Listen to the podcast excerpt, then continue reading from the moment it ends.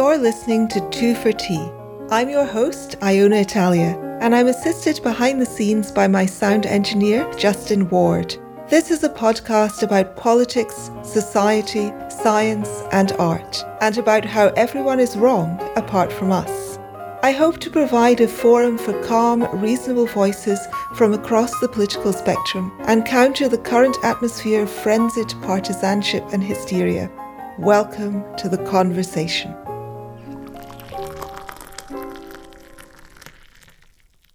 Hello, everyone. My guest this week is Matthew Brown.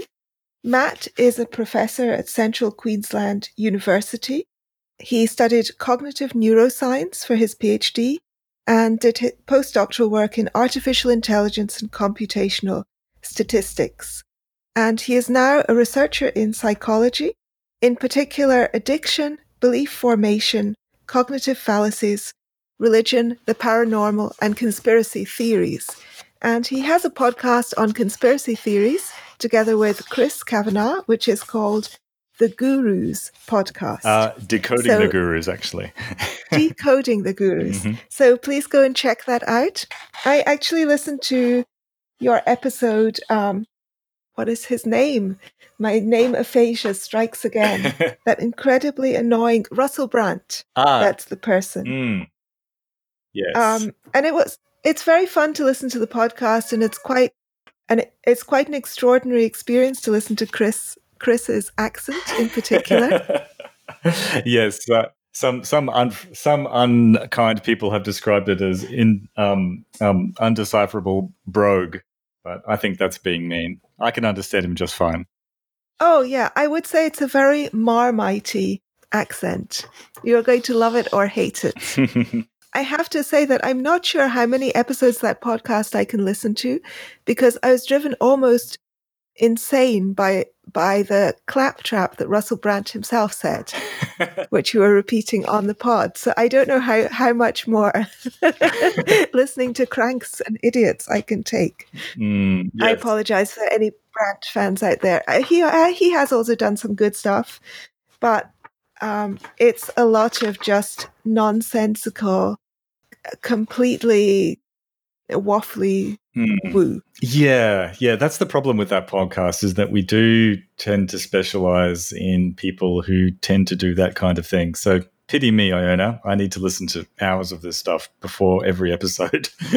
Blame Chris, actually. He's the one who got me into this. I want to talk to you about gambling and your work on gambling addiction.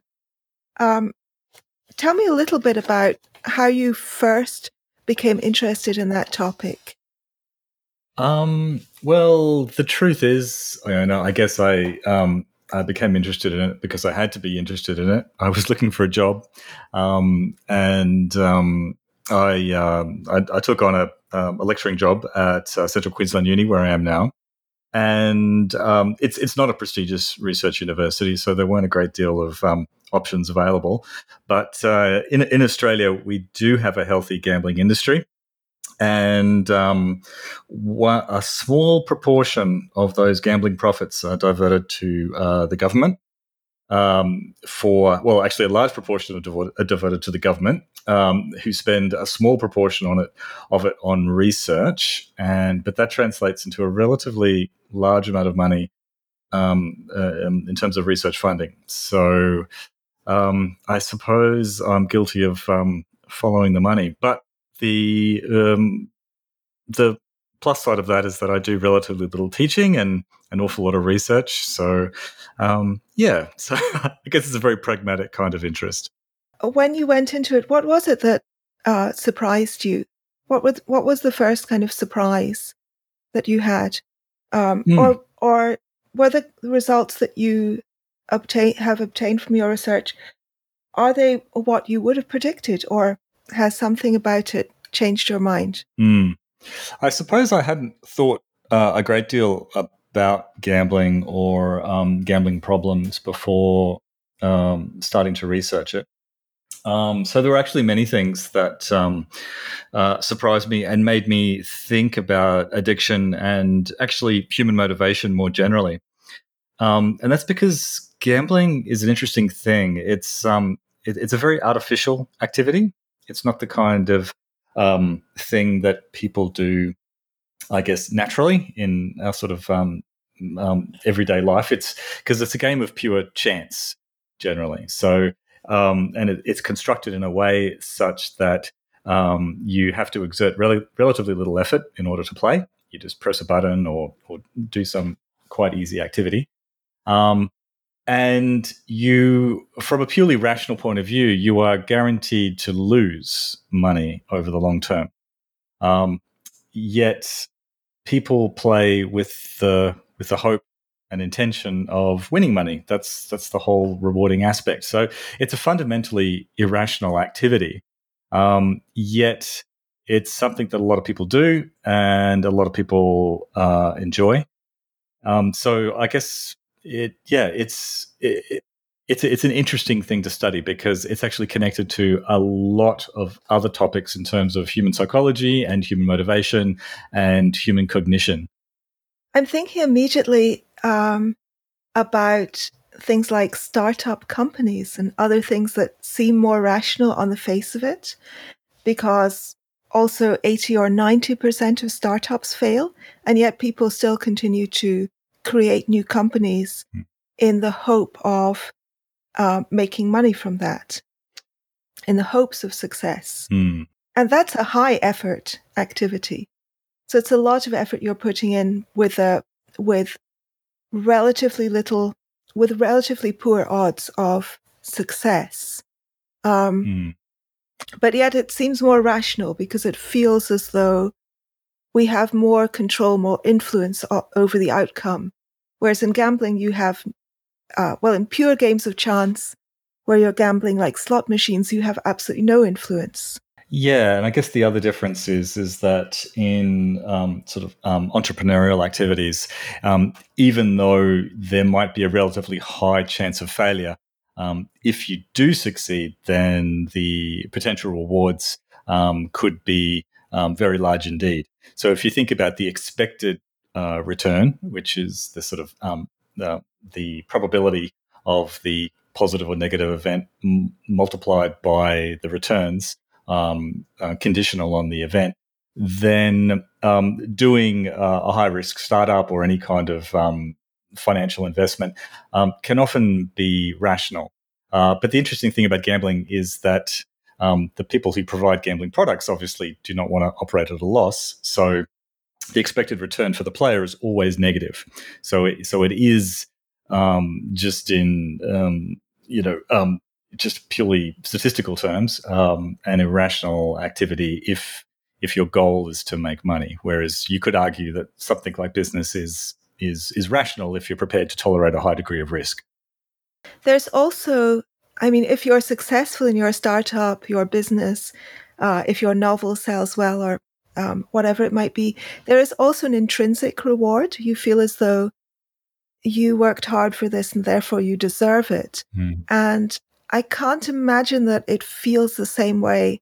I'm sure it feels wonderful to um, win at gambling, but even people who are uh, who have those winnings, there must there must be a certain psychological emptiness to that yeah. because you don't feel that it was your you're doing? Uh, actually, I think it's a little bit the opposite. I mean, when people win at gambling, and I, I, I never, I never gambled myself actually before before getting into um, um, the research of it. In fact, I gambled for the first time uh, in Las Vegas at a conference.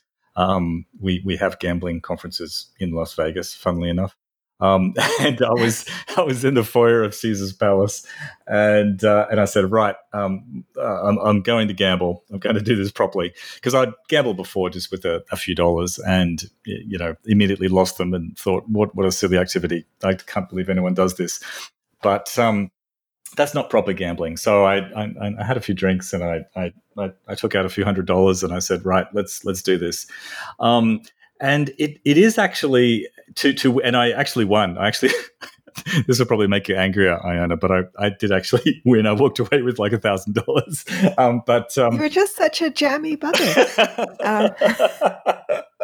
anyway, um, but that was really good for me because I I understood what it's like to actually win a proper amount of money, and it feels good. Like it doesn't the it's you feel like you've gotten a, there's nothing like free money. Like there's this this feeling of getting something for nothing.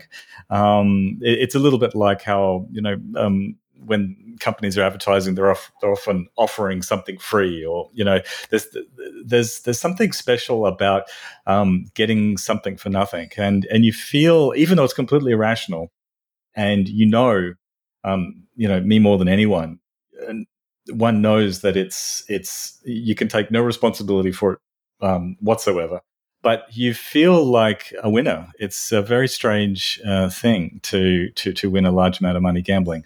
So I guess um, what I would like to say is that yeah, gambling is is is actually an enjoyable activity, e- even when you're not winning um, over the long term. And of course, virtually nobody does um, in pure games of chance. There, there, are professional gamblers who play games like poker and things like that who who who, who do uh, uh, who are able to win, but the, they're the exception rather than the rule.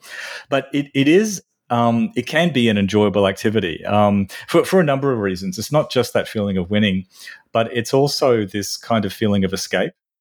So it's it's a little bit like I don't know, um, sort of zoning out to Netflix or or just um, doing something where you get in the flow, if you know what I mean. Um, it, it, allows you to kind of just forget about the problems or your real life and just involve yourself entirely with the thing that's transpiring right in front of you. So the actual process of gambling can um, give that um, feeling of escape. Uh, as well as that, even when you're not winning huge amounts of money, those little wins, there's a lot of, there's often a lot of um, you know bells and whistles and a lot of pos- a lot of sort of visual and auditory feedback, which is giving you um, sort of this this this feeling of of excitement that stuff is happening. So um, yeah, no, I, th- I think it is an enjoyable activity for people who get into it. Yeah, I heard that described in some of the things that I was reading in preparation for this podcast as dark flow. Mm. Yeah. A kind of negative uh, correlate of the chick sent me high Csikszentmihalyi flow state, the blissful, the blissful flow state where you feel when you're completely absorbed in um, a joyful activity. Yep. Yep. Um, yeah. So that, that's that's right. Feels sort of effortless and um, and there there does seem to be this perennial idea that happiness is to be found in es- escape from the self, in feeling part of something outside yourself, bigger than yourself. Mm. That kind of that image of flow, it's you're you're the water joining the river. I'm beginning to sound like Russell Brand to you. yeah, that's right. And, and, and I think I think you're completely right. And I don't think there is such there is necessarily a huge distinction between sort of good flow and bad flow. It's just merely um, that that feeling of being um, in um, engaged in something that is perhaps not terribly demanding, but um, has your attention and allows you to kind of disassociate a little bit. Um, so, um, gambling, especially things like poker machines, which is what we call them in Australia, I think they're called slot machines um, elsewhere. I, uh, maybe um, lottery terminals in uh, Canada. I'm not sure what they're called in the UK. I've forgotten. Um, uh, do you do you, know, do you know? We what? call them uh, slot machines or one-armed bandits. Mm-hmm, mm-hmm. Yeah. So so they're a, they're a, like a, a prototypical or fruit, ex- fruit. I think they're sometimes called fruit machines. Fruit machines, sure, sure. Um, so they're the great example because they have the the spinning wheels, they have the icons, they have the um, you know really sort of bright audio visuals, the the sound of money, kind of coins falling, and da da da da that kind of thing. Um, so if once you get into the game, it just involves you completely. So it can be like like for many people who are into um, computer games or those idle games that people play on their phones. Um, they they play them for essentially the same reason, but I guess the difference is is that when you're gambling, you're actually chewing through usually um, large amounts of money. So it's it's different from something like computer games, which you know you, you might find that you're wasting um, you know a couple of hours on a day say, and um, that's maybe time you could have better spent elsewhere. Uh, but the difference with gambling is that it is um, the, the, games are entirely designed to just uh, funnel money uh, from you uh, to the operator. So that's that's why it becomes a bit of a problem. Well, I wonder about the the the the kind of dark flow versus light flow. If that is a valid distinction, I wonder whether um, the level of effort or skill involved. Um, I mean, not perceived effort, but actual kind of participation might be what makes the difference. I was thinking about so there's a famous description, and I think it's the philosopher Hugh Blair, Scottish Enlightenment philosopher, who debunked the earlier ideas of satisfaction about be, being about seeking pleasure and avoiding pain. And he was observing people rowing and also, you know, team sport rowing like they do at Oxford and Cambridge, where they're sitting in, where there are, they're sitting in a boat in rows of two with the cox at the front. And also people haymaking, gathering in bales of hay. And he said, these activities are actually uh, painful. You know, it's physically, it's physically stren- haymaking is a physically strenuous activity, and so is rowing. Mm. I can vouch for rowing being v- very strenuous. Um, my my friend Helen Pluckrose calls her rowing machine Lucifer for that reason. But uh, so therefore, people who are doing those activities ought to be miserable. But he said that he observed that they were they were happy, and often haymakers would be whistling and singing whilst they were um, collecting in the bales. And Blair's Blair's conclusion was that happiness is not in seeking pleasure and fleeing from pain. It's in this sense of meaningful contribution to something bigger than oneself. And that is completely missing it when you're sitting playing the slot machine or scrolling Twitter or watching Netflix. and therefore, to me at least, even though if I spend two hours dancing tango, uh, you could say that I have wasted those two hours because I'm not, I'm no longer earning any money as a, as a dancer or a dance teacher. And therefore it might be seen as psychologically equivalent to spending two hours I don't know, watching YouTube videos. Mm. Nevertheless, the feeling both during and after is very different, and especially after the having done feel sensation. And it feels so much, the first thing feels positive, and the second thing uh, feels like a waste of time. It feels like I'm taking this limited resource and I'm frittering it away.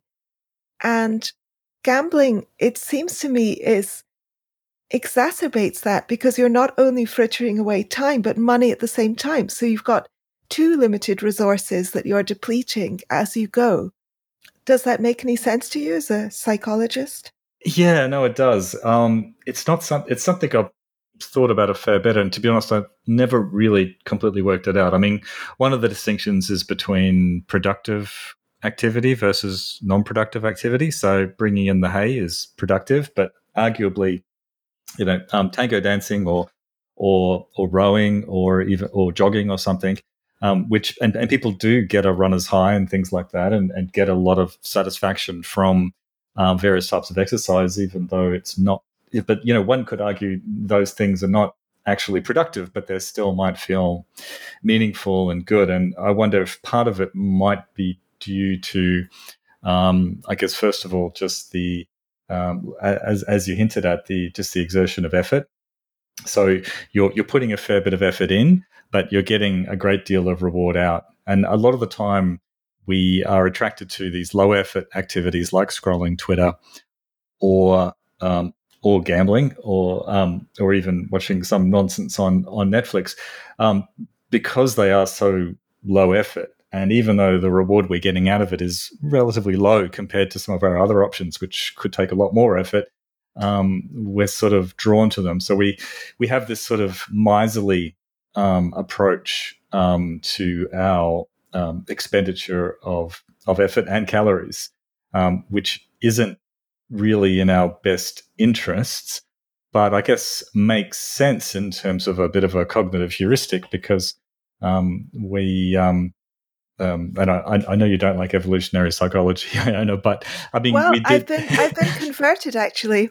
Oh. Um, oh. um, I have been red pilled in that regard, largely by my friendship with um, Diana Fleischman. Ah. And um, also from uh, by Steve Stewart Williams and other um, people of that ilk. So mm. I have been a bit red pilled in that regard.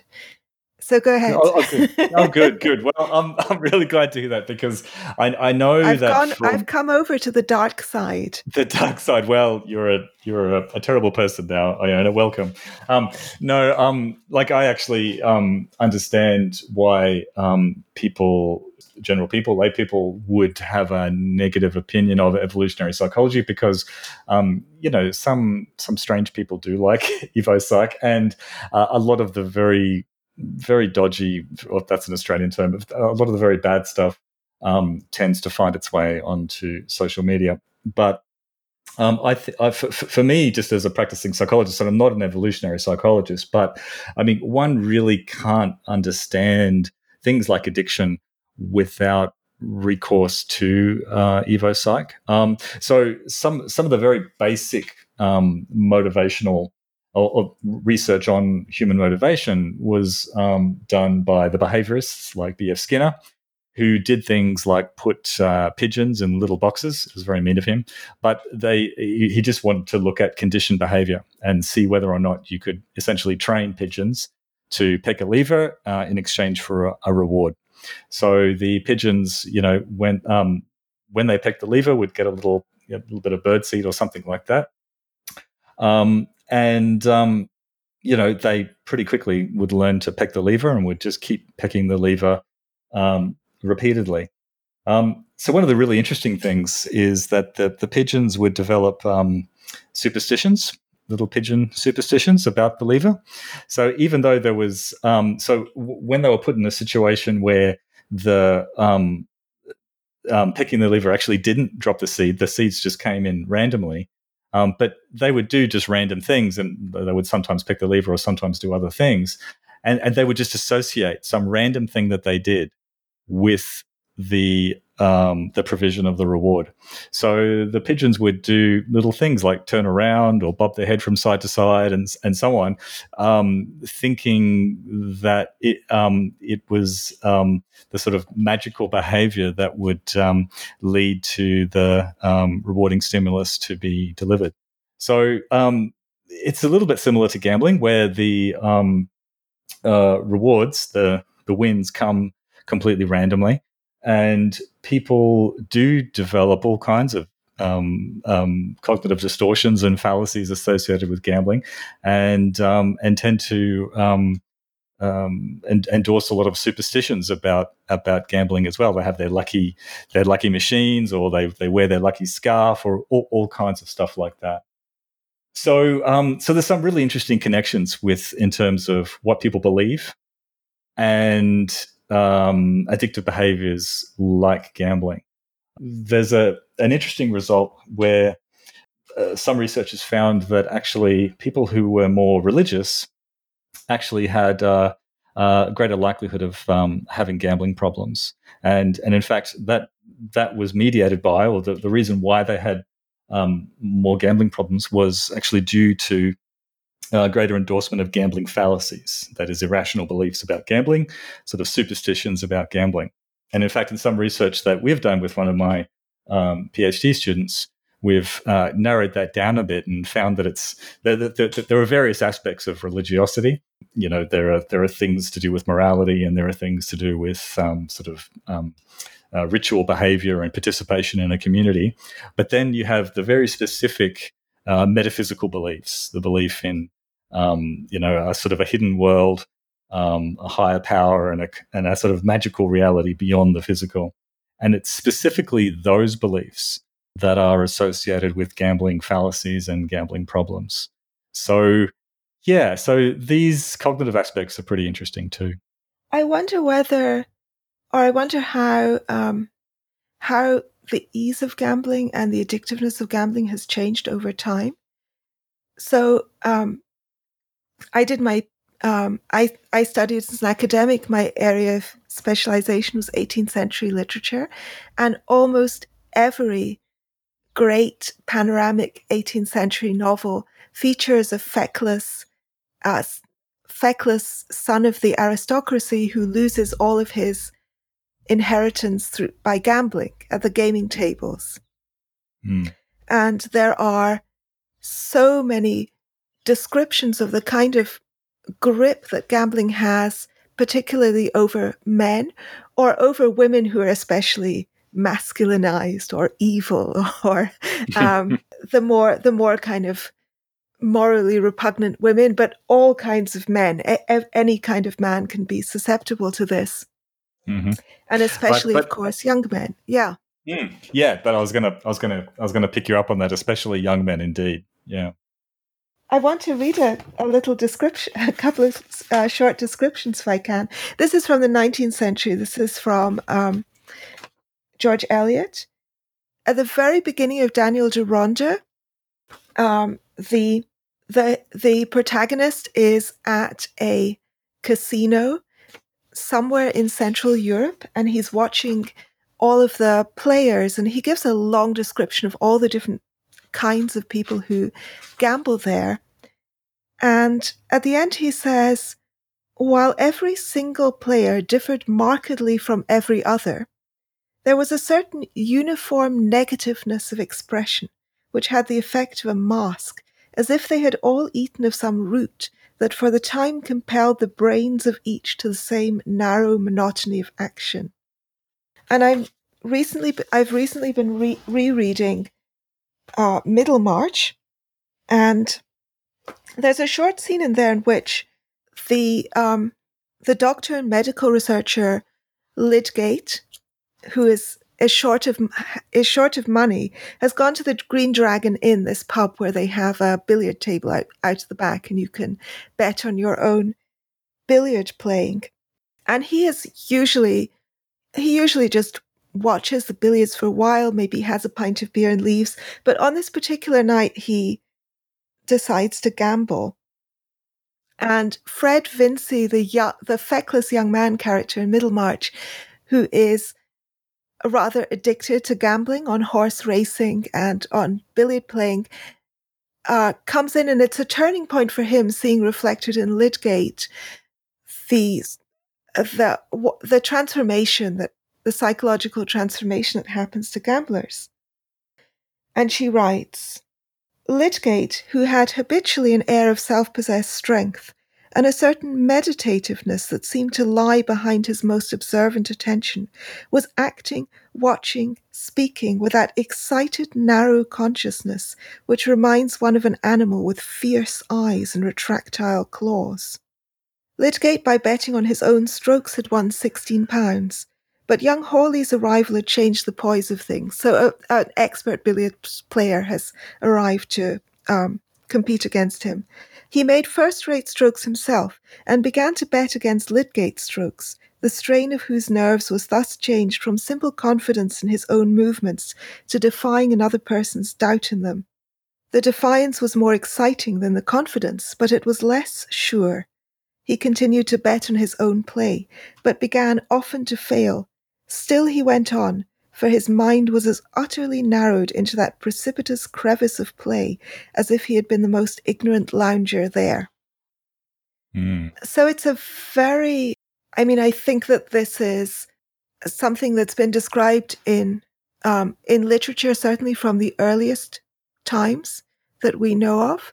Um, there are descriptions, certainly in classical Greek mythology, of problem gambling. So, how do you think that that has, that technology has, um, or do you think that technology has exacerbated these um, dangers? Yeah. So, yeah, I guess on on one hand, um, you're right in that it seems to be a cross cultural and historical constant in a way. Um, um, so many cultures have have independently uh, innovated the idea uh, of gambling. Um, and just from a sort of um, biological point of view, um, it's definitely the case that uh, young men seem uh, much more primed towards this kind of uh, risk taking and uh, the rash impulsivity that's associated with gambling, which is basically seeking out big rewards. Um, uh, you know, even though it's um, a risky proposition. Um, so just getting back to the um, Evo Psych stuff a little bit, I mean, this kind of makes sense in that young men tend to take um, a lot of uh, risks across the board, um, whether it's um, driving cars in a stupid manner or drinking too much or uh, criminal behavior, you name it. Um, young men tend to be tend to be the worst. Um, and this makes a weird kind of sense just because of the um, um, reproductive asymmetries and um, um associated with sex. But in terms of the technology, um, the the technology certainly has an effect. Like one can have gamble and have gambling problems with with very little technology. You can there are some you know gambling games um, um, involving just just a pair of dice or something equally simple that doesn't require much technology. But they don't really um, provide the same level of involvement uh, and engagement that the high tech gambling provides. So um, these um, modern poker machines are are designed for the purpose of being addictive. I mean, the gambling industry doesn't necessarily think about it like that. They don't um, necessarily think about um, making people addicted. Um, really, what they want to do is maximize what they call time on machine, which is just to keep people um, gambling for as long as possible, um, which basically equates to spending as much as possible, which is just a natural thing for a profit oriented company to want to do. So as a result, they when when they when you have a computerized gambling game, you can optimize so many uh, aspects of it to take advantage of all of our psychological vulnerabilities. So, for instance, with those uh, slot machines or uh, poker machines, um, where where the reels spin, and if they line up, then then you win. Um, those those spinning wheels are not um, physically uh, realistic in that they will they will set those up so that they you get what's called um, near misses much more often than you would statistically speaking if you were actually working with real reels, if you like. So, so you will let, us say a whole bunch of I don't know gold diamonds, um, other things that you'll win on. Um, they need to line up for you to win. What what you what they will do is design it so that it almost lines up, but not quite. Um, much more often than would otherwise happen. So that gives that feeling of frustration. It gives you the impression uh, that you that you might win um, and that you should just persevere for a little bit longer. Um, and um, and it might just happen for you. The other thing they do is um, a thing called losses disguised as wins. So if you're playing a game, for instance, which costs you a dollar uh, every time you spin, um, then they will set up the the wins so that you you have a few wins where you win more than a dollar, maybe ten dollars or hundred dollars even, but they're very rare what they will do is set up a lot of wins where you win, sort of in quotation marks, um, 30 cents or 50 cents.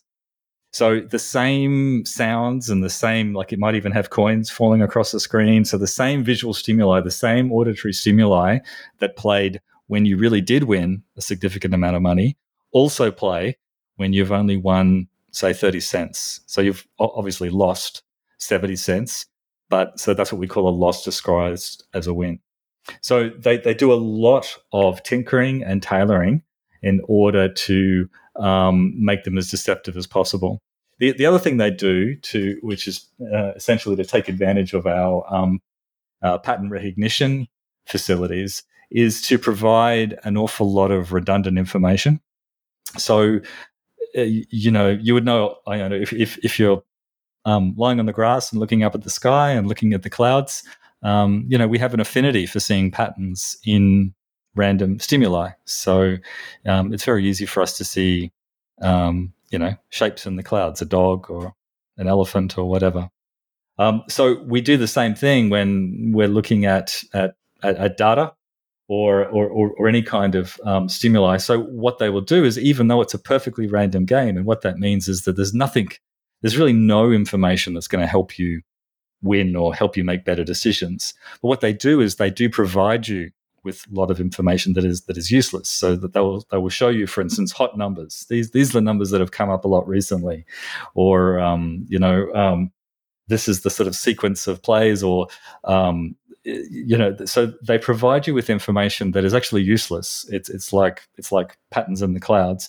But what they are encouraging you to do is to see patterns in there and encourage you to think that there is some some technique, some strategy um, that will enable you to win. So, in other words, they they encourage um, gambling fallacies.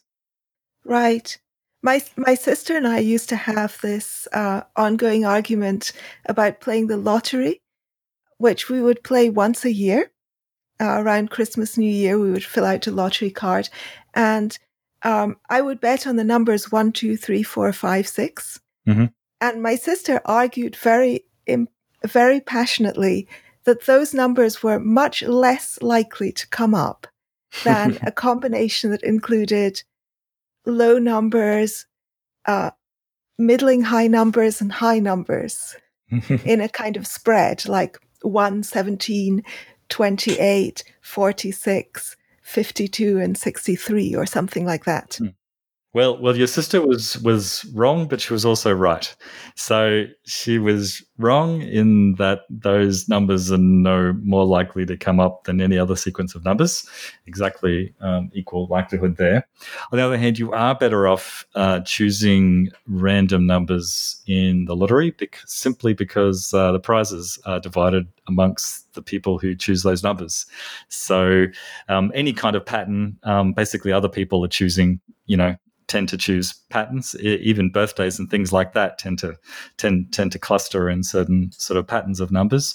Um, so you're better off choosing perfectly random numbers because that's that'll give you the lowest um, likelihood that someone else has chosen those numbers. So, right. so there is a very weak strategy. so even something like the lottery is is is random, but there is a, a very basic strategy which you could apply. That's true, but you still still not a great idea. So I I know that that um, many gambling companies employ psych- in-house psychologists, or rather, I suspect they do. Is that true? Um, I'm not entirely sure. Um, they certainly do um, make pretty clever decisions based on people's psychology, so they may well. Um, I, I, know that they do employ computational statisticians to design their uh, games, but I'm not 100% sure about psychologists. Have you had much pushback for, from the industry for your own work? Uh, yes, I'm afraid so. they do. Um, there is a lot of money at stake, obviously, um, when it comes to this. So um, it's not one of those academic pursuits like, I don't know, studying black holes, which nobody cares about. Um, the um, government policy and regulation is informed by the research. So if um, if the results we are coming up with are um, advising for, say, a more stringent um, uh, regulation of, gambling, um, doing something like, for instance, uh, putting limits on the amount that people can can bet on a single spin in a poker machine, then that is going to cut into the industry profits. So they do push back uh, quite a bit, um, and um, yeah, so this uh, has occurred in in in my case, I guess, where um, the uh, national um, industry organization in New Zealand did um, did commission um, corporate finance consultants who who um, paid them a large amount of money, I think, to uh, attempt to discredit our uh, research on gambling, which uh, showed the magnitude essentially um, of the impacts um, in the country. Um, the New Zealand Ministry of Health, which um, um, commissioned the research subject to multiple uh, nuisance freedom of information requests from from lobby groups. and it's kind of ironic, actually, Iona, because I, I, I did write a paper on um, on um, on electronic cigarettes um, and uh, addiction in people who used e-cigarettes versus people um, who, who, who, were formerly smokers. Um, and the results came up um, somewhat positive about e-cigarettes. Um, so it seemed that um, the um, Philip Morris and British American Tobacco took took notice of this. So so ever since I wrote this paper, they've been sending me letters uh, asking me, me, if we could uh, please uh, find opportunities to work together, since they have a financial interest in that and see me as a potential uh, useful uh, person. Uh, at the same time, um, they're one of the organisations that that that that fund these, um, I guess, um, front activist organizations who are who are attempting to discredit my gambling research. so they, uh, yeah, it, I'm, I'm, seeing it from both ends. I'm seeing the um, the um, a little bit of push and pull from these companies from both ends of the from from from both ends. So why do they think you would be useful to them if presumably you're showing that e-cigarettes are preferable to using to smoking actual cigarettes? and oh, they're well, manufacturing they're, actual cigarettes, or have I misunderstood? Oh no, no, they've um, they're they're moving into e-cigarettes as well. So right. Um, yeah, they. The, I'm, I'm sure that they are um, using different methods to try to um, push back against government regulation on standard cigarettes. But I think they realise that's pretty much, at least in places like Australia, are um, a losing proposition. They can see the writing on the wall on the wall there, so they are moving into uh, electronic cigarettes. And um, I look, I, I don't know what's going on in their head, but I think um, they, um, judging from the letters I received from Philip Morris, I got one today actually. Um, they seem very interested in um, in liberalisation on e-cigarette policy here. Right. So you have many opportunities for profitable wickedness. I do, I do, and um, yeah, I, I could, um, I, I, could um, stop with the. Um, so I've, i should say, by the way, I, we don't take any research uh, funding from from any industry organization, let alone um, the uh, tobacco industry or the gambling industry. Um, we we are only funded by uh, independent, generally government funded uh, research organizations. Um, but um, yeah, some some researchers do um, uh, accept money uh, directly from the gambling industry, and um, uh, yeah, I think that's a problem. Have there been attempts to actually uh, silence you, or to to debug to discredit your your work, or discredit you as a researcher or your department? Uh, yeah, certainly. I mean, that's that's um, that's um, that report I mentioned, uh, commissioned um, for the um, the uh, peak industry organisation in New Zealand, um, was I suppose what you'd call a hatchet job. That was just a, a, a purely a purely um, um, politically motivated uh, attack, N- not a normal kind of, um, you know, in academia and, and, research, we have a lot of, you know, um, friendly rivalry and a lot of, um, uh, you know, that's it's all part of rigorous research to, to get criticism. But um, that was uh, a different kind of thing where where they had.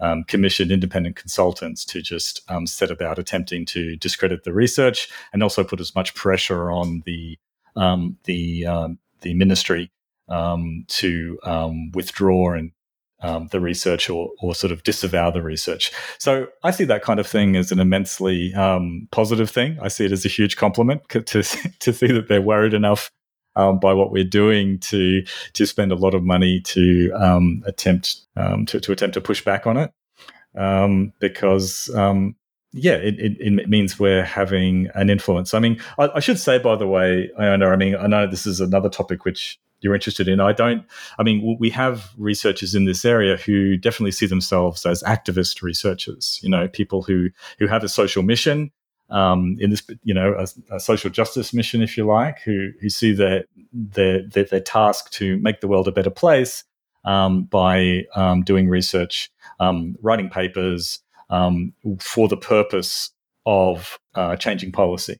So I don't, um, I don't think there's necessarily anything wrong with that. But uh, for me personally, um, and for my research group, what we try to do is we try to do uh, the best possible science that we can. And in fact, we've published research which, um, you know, in in some limited ways shows that there are some uh, potential benefits of gambling as well, at, at least among people who, who who don't have gambling problems. So so we don't mind going off script. Um, really, we're we try to be the kinds of researchers that uh, just adopt a, a neutral scientific stance and describe the social uh, or, or, the psychological reality as best we can. Um, and in terms of what that implies, the implications of it, we we try to leave that to um, the government or journalists or, or other people who are who are um, activists in some way, shape, or form. They're, they're free to use that information any way they like. Um, but we try to be um, neutral and scientific about it. But even being neutral and scientific, um, doing research on things like cigarettes or gambling or even alcohol, um, you will attract the attention of interested parties. What are the potential benefits?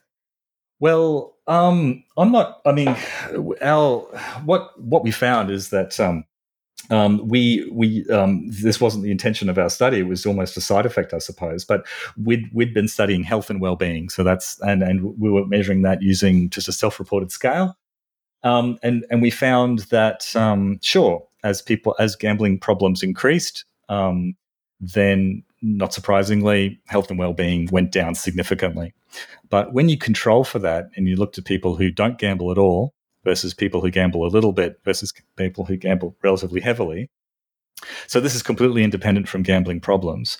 We actually found this bump in in health and well-being. In other words, those those people who gambled more, assuming you don't have any problems, actually um, had higher self-reported um, uh, well-being than people who didn't.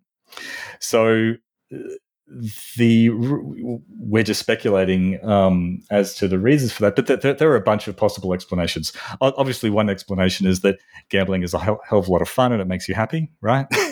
maybe maybe it's that's that's one explanation. On the other hand, um, it could well be that simply people who have more money um, and um, have more free leisure time, um, the ability to um, you know maybe don't have a lot of responsibilities, um, a lot of disposable income, um, are, are, the ones who are actually going out on the town and doing hedonic pursuits like gambling, and they could be doing a lot of other things, socializing, you know, having all kinds of parties or drinking or whatever. So, so it could, in fact, I think it's most likely a um, not a direct causal relationship there. It's just an association. Do you think that there are certain personality types who are more susceptible? Do you think that there is an addictive personality? Um, so I I know that that recently the rat park, the famous rat park experiment, has failed to replicate. I was reading about that in Stuart Ritchie's work, former guest on this podcast. So the the rat pack park experiment, which I'll describe briefly in case anyone listening doesn't know what I'm talking about, is the experiment where they placed rats in cages and they gave them access to uh, sugared water that was laced with heroin, I believe it was. And the rats could press a lever to obtain the, the sugared water.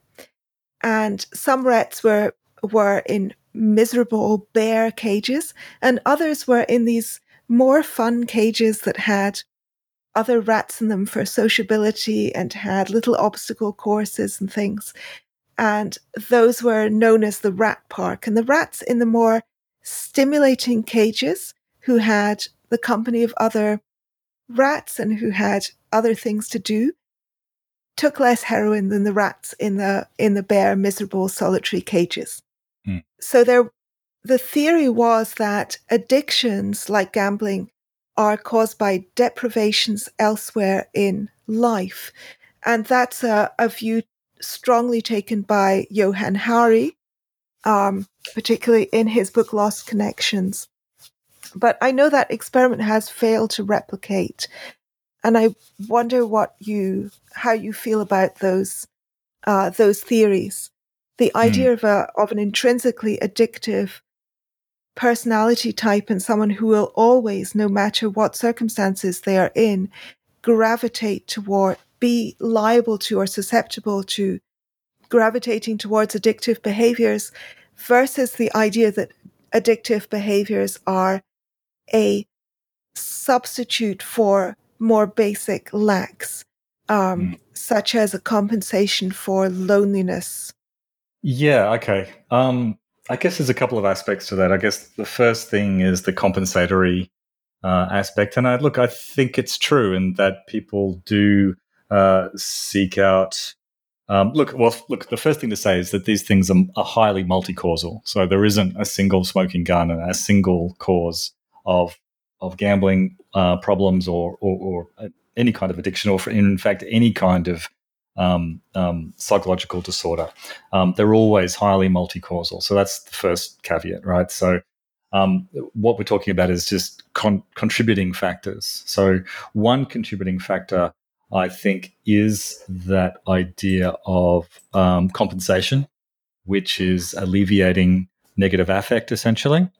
And you know, if you look at people who who drink too much or do or ha- or have all kinds of um, um, um, behavioral problems, um, they are often um, you know driven by um, a desire to alleviate negative affect, and that that could be boredom or loneliness or or, or all kinds of things. So, um, you know, it it it can be. It can be the case that um, negative life events, stressful life events, um, things like losing a job or um, becoming, you know, um, divorce, things like that, um, can can be a trigger for the development of of, of all kinds of behavioural problems. Um, gambling can be one of them. Um, and you know, we sort of touched on that before when we talked about escape. You know, being one of those motivating um, sort of behaviours, uh, sort of or, or motivating factors. So that's that's one aspect of it. The other aspect of it is um, you asked about whether or not there's a such a thing as an addictive personality, and that's that's obviously a bit of a, a simplistic way to um, think about it. But I I think it's kind of true in the sense that um, look, it's an area of active research at the moment, but there's there's um, concepts like reward deficiency syndrome, where they um, has has uh, I, I, believe, and I'm not a I'm not a, a psychiatrist or and I'm, I'm not involved in um, that sort of biological aspect of it too much. But my understanding is is that they've um, got pretty good evidence that um, sort of um, um, dysfunction in the dopaminergic system, so that sort of part of the brain that sort of manages that the sort of dopamine and reward um, uh, in terms of managing one's behavior, uh, approaching uh, positive stimuli, uh, avoiding negative stimuli, that kind of thing. Um, they've they found some evidence that um, dopaminergic dysfunction is uh, a risk factor, not just for gambling, but for a lot of other impulsive and compulsive behavioral problems. Um, so you've got alcoholism, uh, drug use, um, even um, sex addiction, or um, other kinds of um, antisocial uh, behaviors. So I think it's true. I mean, I think that there is um, some people are more, I guess, prone to seek out those sort of dopamine hits of reward uh, more than others, and that, but that obviously doesn't mean it's the it's the only factor, and it obviously doesn't mean that just because one is a bit like that. For instance, I think I'm a bit like that. I tend to be attracted to um, alcohol and things like that more than my wife, for instance, who's just a more, I guess, in terms of her affect, is just more on on an even keel um, than I am. So I, I, need to watch out for um, doing things to excess a little bit more than she does. Um, that doesn't mean that I'm um, I'm um, condemned to a life of addiction. It just means that I have a slightly greater susceptibility to it than her. So, yeah, that would be my take on it. Do you think that there are some societal measures that we would ideally take to um, to reduce the the amount of the number of problem gamblers in society or the amount of problem gambling that is happening? Yeah, um, looks. I mean, uh, there are I know you're not an activist, but if you could snap your fingers and and make these measures happen, are there yeah. certain measures that you think would be worth implementing? Yeah, absolutely. And I do think about that stuff and I'm very happy to talk about it too. I just I put it in a separate box when I'm thinking about things we should do. Um, and when I'm sort of attempting to describe uh, reality, I just I sort of put on a different hat, if you know what I mean. so, uh, yeah, look, I mean, I think there are a lot of things, but maybe there's a bit of an interesting sort of philosophical question there, which is that. Um, so, look, I I kind of subscribe to a utilitarian um, approach to uh, public policy and that is we want to make de- we want to make um, uh, policy decisions that contribute to the greatest um, health and happiness for the greatest number of people. Um, look, there's there's philosophical philosophical problems with that, but as a as a rule of thumb, it's not a bad guide for policy. So we could do heaps of things uh, um, to optimize that. Um, but what we run into is a bit of a, a, question, which is to what degree should we limit people's freedom to do uh, things that might not be good for them? So, um, if if we took a really strict um, um sort of approach to maximizing health and well-being, then it might be a good idea, it, it, assuming we could do it, um, to completely, you know, make alcohol completely illegal, and to put a, put great big taxes on sugar and um, um, uh, maybe prohibit a whole bunch of other things that people like to do, um, ranging from I don't know, riding motorbikes to you name it. Um, you know, if if if we do the math and calculate that on average it's gonna it's gonna contribute to less health and well being um, then um, then if we banned it, then we do that stuff. But obviously, all that stuff comes at the cost of limiting people's freedom. And I wonder. So the interesting philosophical question, I think, is: Do we put a, a bit of a price on on or a put or do we put a value on on that ability to um, make our own decisions, um, even when they're somewhat um, somewhat silly ones? Um, but look, that's that's the the philosophy the, philosophy side of things. In terms of practical things we can do, uh, absolutely. I I I'm not in favour of completely banning gambling. Um, nor do I think we should ban alcohol or or or anything else. In fact, I think we should legalize um, um, drugs and manage them rather than make them making them criminal.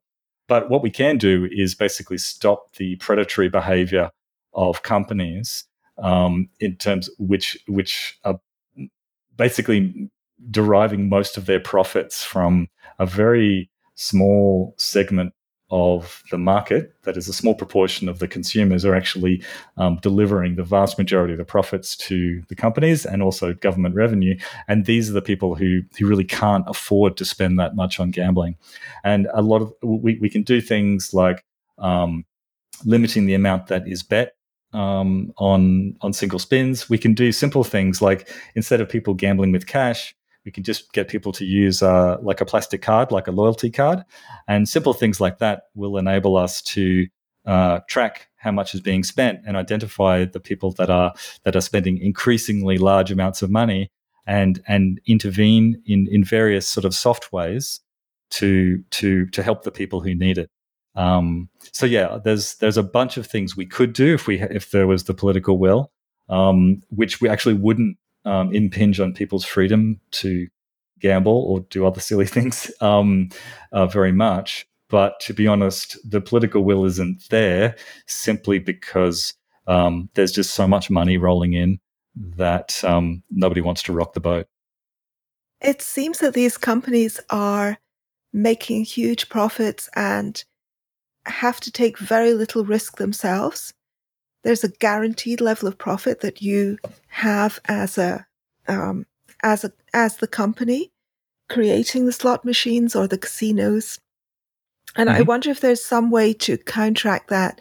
So it's one of the few things in which I completely agree with Margaret Thatcher.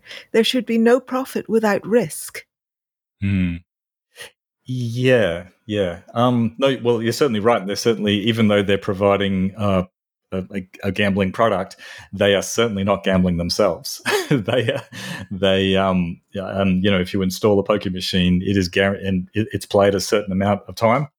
It's guaranteed to deliver you um, however many hundreds of thousands of dollars or pounds per annum.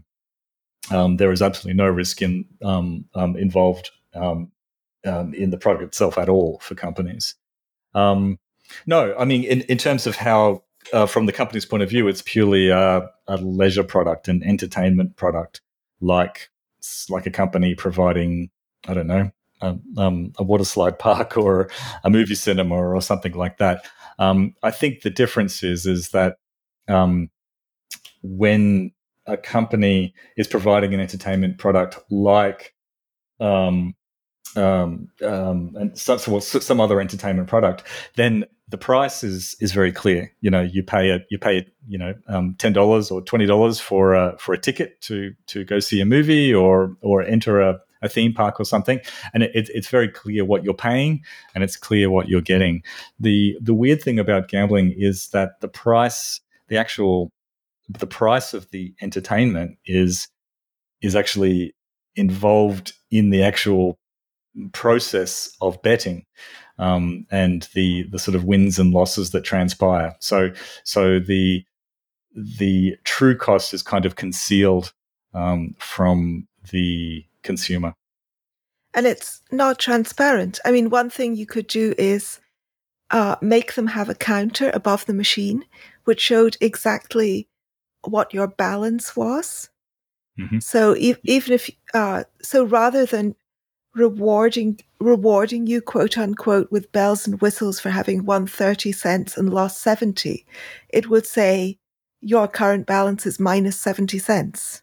Yeah exactly. Yeah so one, one of the big issues with gambling is that like if, if people put in say um, $10 and and then gambled with that $10 and then if they won say hundred dollars, then then that then they would pick the money up and leave, or if they lost it all, then they would just leave.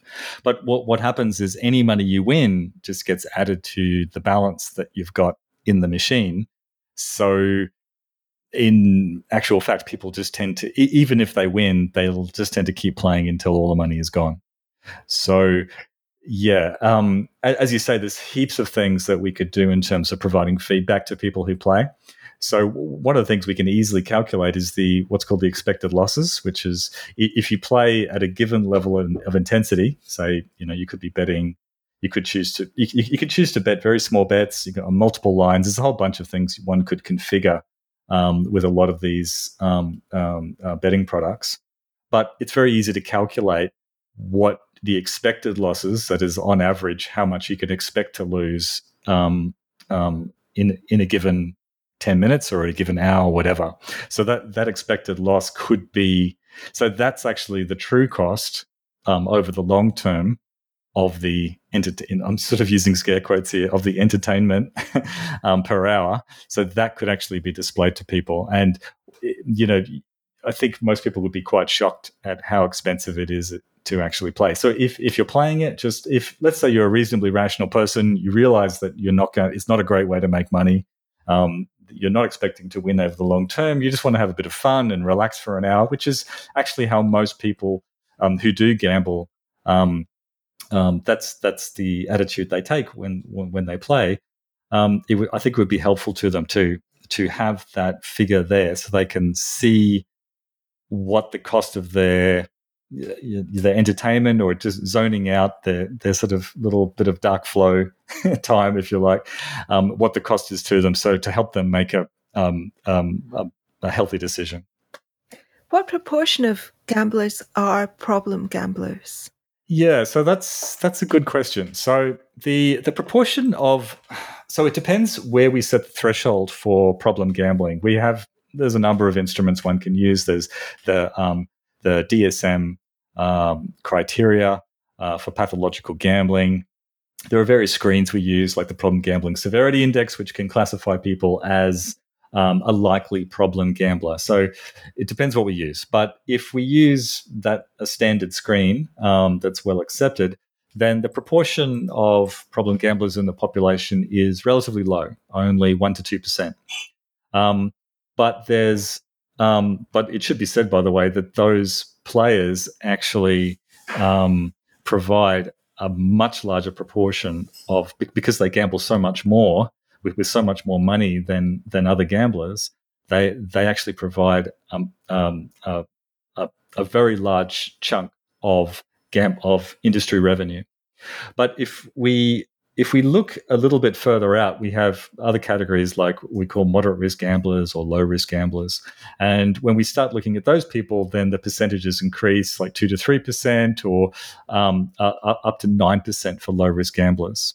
So what we what we've found in the research that we've done is that well up until now, there's been this real focus on problem gamblers only. So there's been this kind of medical or pathological model where the whole idea is to say, okay, let's try to find those people who have like a mental disorder and detect those people. And those people are the problem, if you like. It's not the product that's the problem. It's not the industry that's the problem. It's those people who, these problem gamblers with their mental disorder that are the problem. And let's try to identify them and cure them. So that's, that's a kind of pathological model. But what we've found in looking at the harms that people are reporting, so this is things like not having enough money to spend on medication and healthcare, um, not having to sell personal items to fund gambling, or you know being late on paying bills, or um, um, not being able to pay off your credit card debt. If we look at the incidence of, of like harms from gambling, we see that they are not confined just to those pathological gamblers, but they're actually spread out in the population through the moderate risk and the low risk. And even some recreational gamblers occasionally experience these things as well. So, actually, if you look at where the impact is happening uh, in the population, it, it's not just the 1% of people who might have um, some sort of clinical, who might pass the bar for some sort of clinical disorder. It's actually normal, everyday people who who don't necessarily have any kind of disorder but are actually experiencing harm from gambling. So th- this is analogous to alcohol. I think it's you know most people understand that you don't have to be an alcoholic to get harm from alcohol, right? So mm. there are lots of things like car accidents, domestic violence. There's all kinds of bad things that can happen as a result of alcohol uh, misuse. Uh, and you don't have to be an alcoholic for, for that stuff to happen to you or to someone around you. So no, you only have to be, be drunk once and text your ex to know that know that the harms can happen. And it could have been the true. only time you were drunk in that entire month.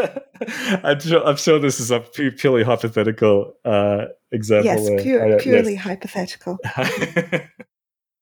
yeah. So, um, so yeah. So that's one of the things that's that we're on a mission to sort of do. When, when we're not trying to you know um, exaggerate the um, the the downsides or the impacts of of gambling. It's it's just like any other thing that we need to manage, just just like alcohol in uh, in society. And um, you know, it's just a matter of having a realistic appraisal of of the pros and cons, and not trying to control people's lives and tell them what they're not allowed to do this or whatever.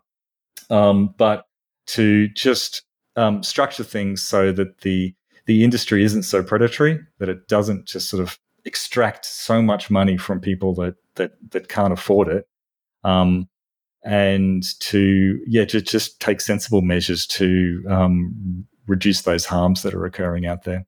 So I, I guess you're advocating just more transparency you give people the information and then you allow people to make their own minds up based on the information um, yeah, look, there's a few things. I mean, it's there's this is sort of coming from uh, like um, what they call a public a public health point of view, which is you just try to manage you just try to manage the thing, and the the thing could be literally anything. It could be um, air pollution or car accidents, you know, um, and and there's you know if you're trying to minimize something like car minimize something like car accidents, then there's a whole range of things. It could be you know speed cameras, there could be you know, better roads. There could be uh, safer cars with airbags. You know, there's a whole range of things you can do. It's not a matter of saying, oh, people aren't allowed to drive now.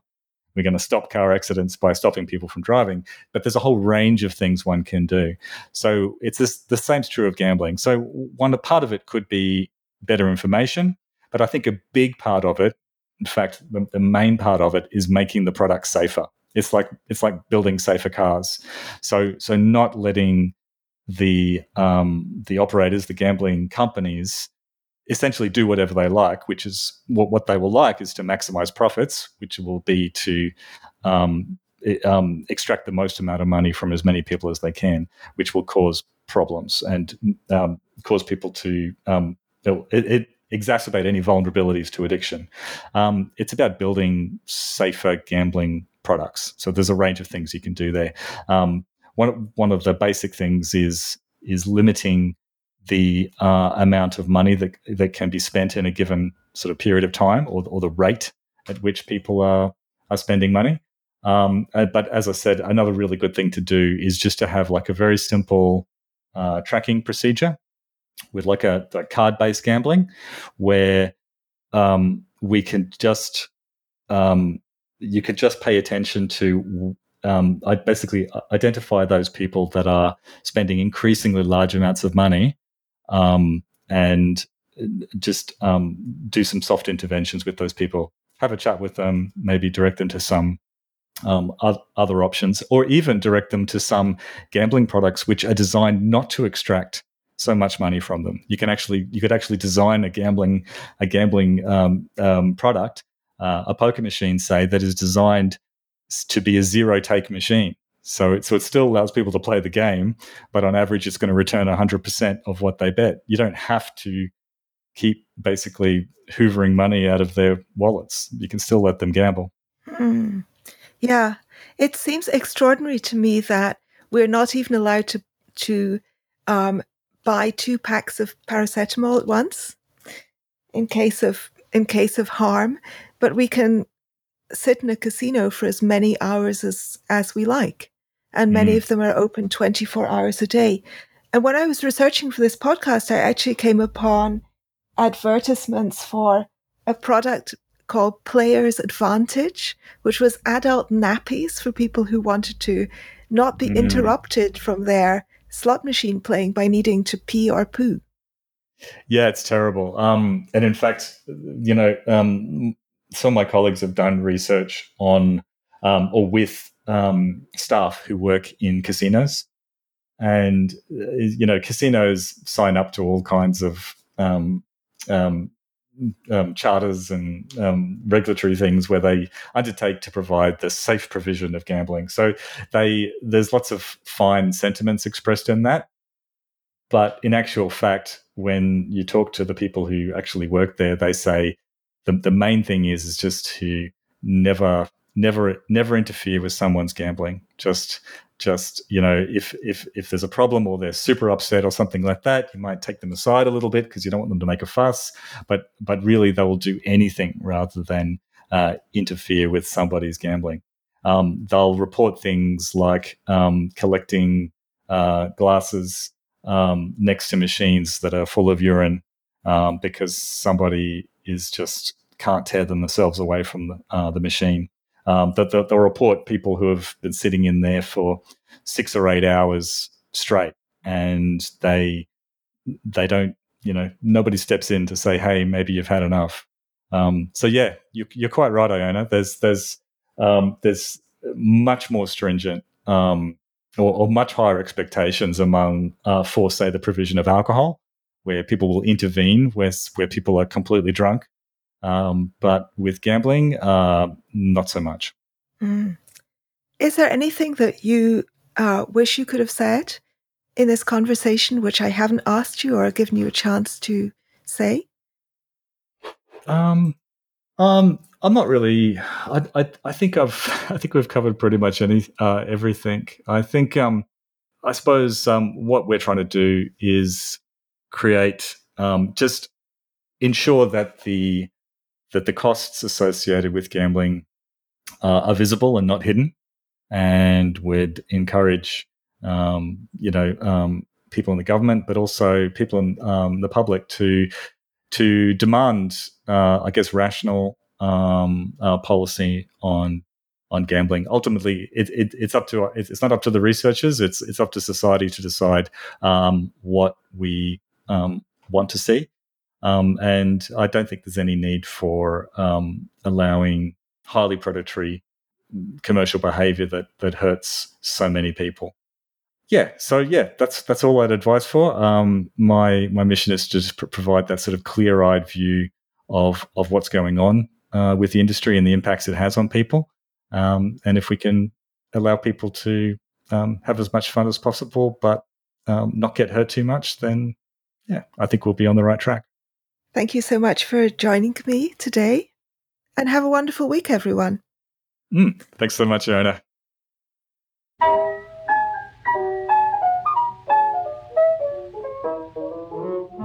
Thank you so much for listening to Two for Tea. Your patronage helps to keep this podcast alive and flourishing. Your support means the world to me. Stay well, stay happy, and have a wonderful week.